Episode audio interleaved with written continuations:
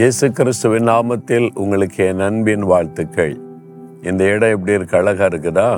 Israel தேசத்தில் இருக்கிற கலிலேயா கடல். அழகா இருக்குதுல்ல? இந்த கடலை சுற்றி உள்ள பகுதிகளில் தான் இயேசு அதிகமான ஒளியை செய்தார் பலத்த அற்புதங்களை எல்லாம் செய்திருந்தார்.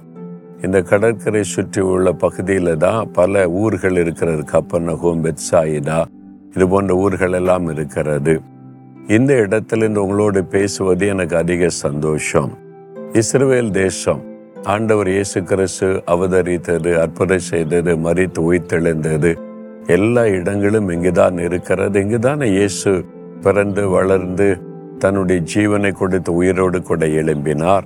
அதனால இந்த இடத்தை பார்க்க உலகம் எங்கிலும் இருந்து ஒவ்வொரு வருடமும் பல லட்சம் மக்கள் வந்து கொண்டே இருக்கிறதை பார்க்க முடியும். அதன்படி தான் நாங்களும் கூட ஒரு சிறு கூட்டமாக பல வருஷமாய் வருஷத்துல ஒரு முறை வந்த இடங்களை பார்த்துட்டு ஜெபித்துட்டு போவது வழக்கம். நாங்கள் வரும்போதெல்லாம் இந்தியா தேசத்துக்கு தான் அதிகம் ஜெபம் செய்வேன். முக்கியமாக எருசலேம் இருக்கிற கெர்சமனை தோட்டத்தில் ஜெபிக்கும் போது இந்திய மக்கள் ரட்சிக்கப்படணும் இந்த இந்திய தேசத்தில் எழுப்புதல் வரணும்னு தான் கருத்தாய் ஜெபம் பண்ணுவேன். ரெண்டாயிரத்தி பதினைந்தாம் வருஷம் அப்படி கெர்சமனை தோட்டத்திலே ஜெபித்து கொண்டிருந்த சமயம் இயேசு எனக்கு தரிசனமானார். அவர் துக்க முகத்தோட வேதனையோடு வந்து என்னோடு சில காரியம் பேசினார். பொதுவாக இங்கே வரும் பொழுது எருசலேமின் சமாதானத்துக்காய் வேண்டிக் கொள்ளுங்கள். இந்த வார்த்தையை பல இடத்துல பார்க்க முடியும். அது வேதத்தில் சொல்லப்பட்ட ஒரு வார்த்தை. தாவீது அந்த விண்ணப்பத்தை செய்யும்படி சொல்லி இருக்கிறார் அதன்படி ஜெபிக்கிறது வழக்கம். நாங்களும் அதை ஏதாவது ஒரு டைம்ல இந்த தேசத்துல சமாதானம் வரணும் ஆண்டவரே அப்படின்னு சிம்பிளா ஜெபம் பண்ணி விட்டு வந்து விடுவோம். ஆனால் அந்த நாளில் ஆண்டவர் என்னை சந்தித்த போது ஜனங்கள் ரட்சிக்கப்படாதபடி எப்படி சமாதானம் வரும்? ஒரு மனிதன் ரட்சிக்கப்படும் போது தான் உள்ளத்துல சமாதானம் வரும். அப்போ திரளான மக்கள் ரட்சிக்கப்படும் போது தான் அந்த பட்டணத்துல தேசத்துல சமாதானம் வரும்.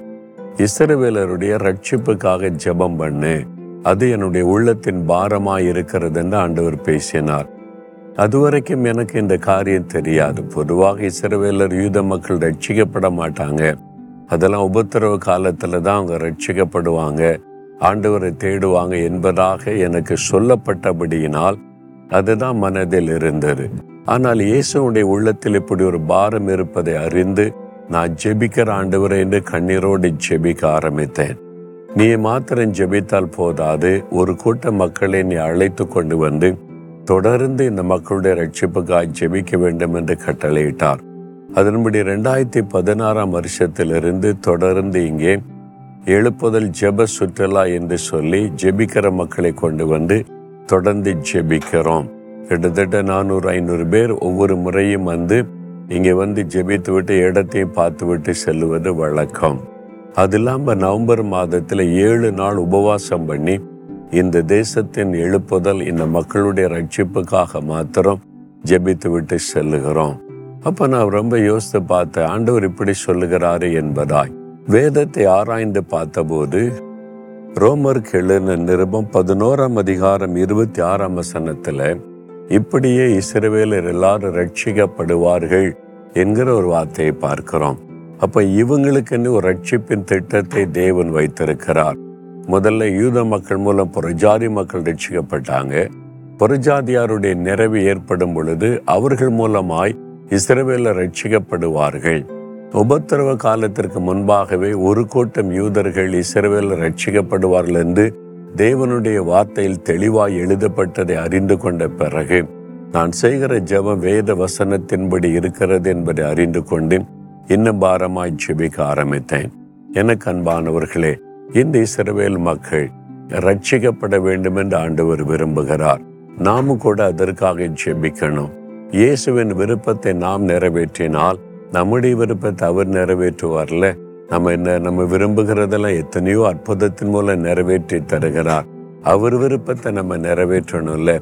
அப்ப என்ன செய்யணும்? இந்த இஸ்ரவேல் தேசத்தில் இருக்கிற இஸ்ரவேல் மக்கள் உலகமெங்கு சிதறி இருக்கிற இஸ்ரவேலர் ரட்சிக்கப்பட வேண்டும் என்று நாம் ஜெபிக்க வேண்டும். கிட்டத்தட்ட சுமார் ஒரு கோடி பேர் இந்த தேசத்துல மக்கள் இருந்தாலும் அதில் கிட்டத்தட்ட ஒரு எழுபத்தைந்து லட்சம் மக்கள் யூதர்கள் இருக்கிறாங்க. அமெரிக்காவில் அதே மாதிரி இருக்காங்க. பிரான்ஸில் இங்கிலாந்தில் இந்தியாவில் கூட இருக்கிறாங்க.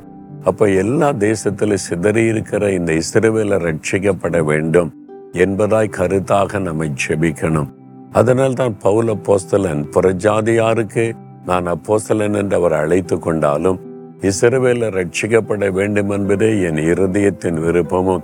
தேவனை நோக்கி நான் பண்ணும் ஜெபமுமாய் இருக்கிறது என்று சொல்லுகிறார். நாமும் இந்த ஜெபத்தை செய்யும்போது தேவனுக்கு பிரியமான ஜெபம். அப்ப ஆண்டவரை பிரியப்படுத்தும் போது அவர் உங்களை ஆசீர்வதிப்பார்ல. அதனால இன்றையிலிருந்து தினம் அதற்காக ஜெபம் பண்ணுங்க. ஒரு நிமிடம் ஜெபிக்கலாமா தகப்பனே? இஸ்ரவேலர் எல்லாரும் ரட்சிக்கப்படுவார்கள் என்று நீர் வாக்கு கொடுத்திருக்கிறீர். நம்முடைய திட்டம் அதுவாயிருக்கிறது. அவர்கள் ரட்சிக்கப்பட வேண்டும் என்று விரும்புகிறீர் நாங்கள் யாவரும் ஒருமனமாக இணைந்து இஸ்ரவேலர் எல்லாரும் ரட்சிக்கப்பட வேண்டும் என்று செமிக்கிறோம் அவர்களுக்காகவும் நீ ரத்த சிந்தனதை நினைத்தருளி அவர்களுக்கும் வெளிப்படுத்தும் நீ சந்தியும் அவர்களை ரட்சியும். அங்கு ஒரு எழுப்புதல் உண்டாக நாங்கள் கருத்தாய் ஜெபிக்கிறோம். இயேசுவின் நாமத்தில் ஜெபிக்கிறோம் பிதாவே. ஆமேன் ஆமேன்.